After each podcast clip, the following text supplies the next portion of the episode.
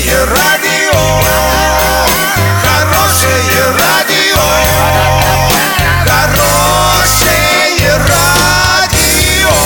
Радио Шансон.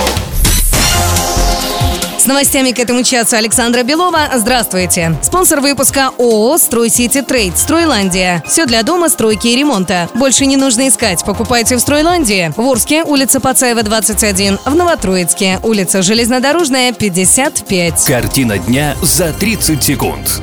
Оренбургские выпускники могут оспорить результаты ЕГЭ. Дмитрий Медведев предсказал четырехдневную рабочую неделю.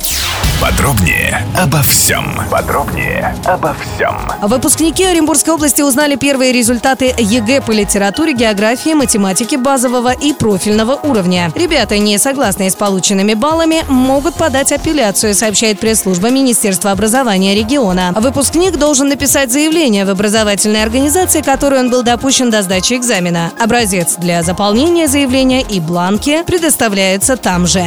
Дмитрий Медведев предсказал четырехдневную рабочую неделю, пишет Труд. Как отметил премьер, технологический прогресс приводит к сокращению не только рабочих мест, но и рабочего времени. Весьма вероятно, что будущее за четырехдневной рабочей неделей как новой основой социального трудового контракта. Конец цитаты.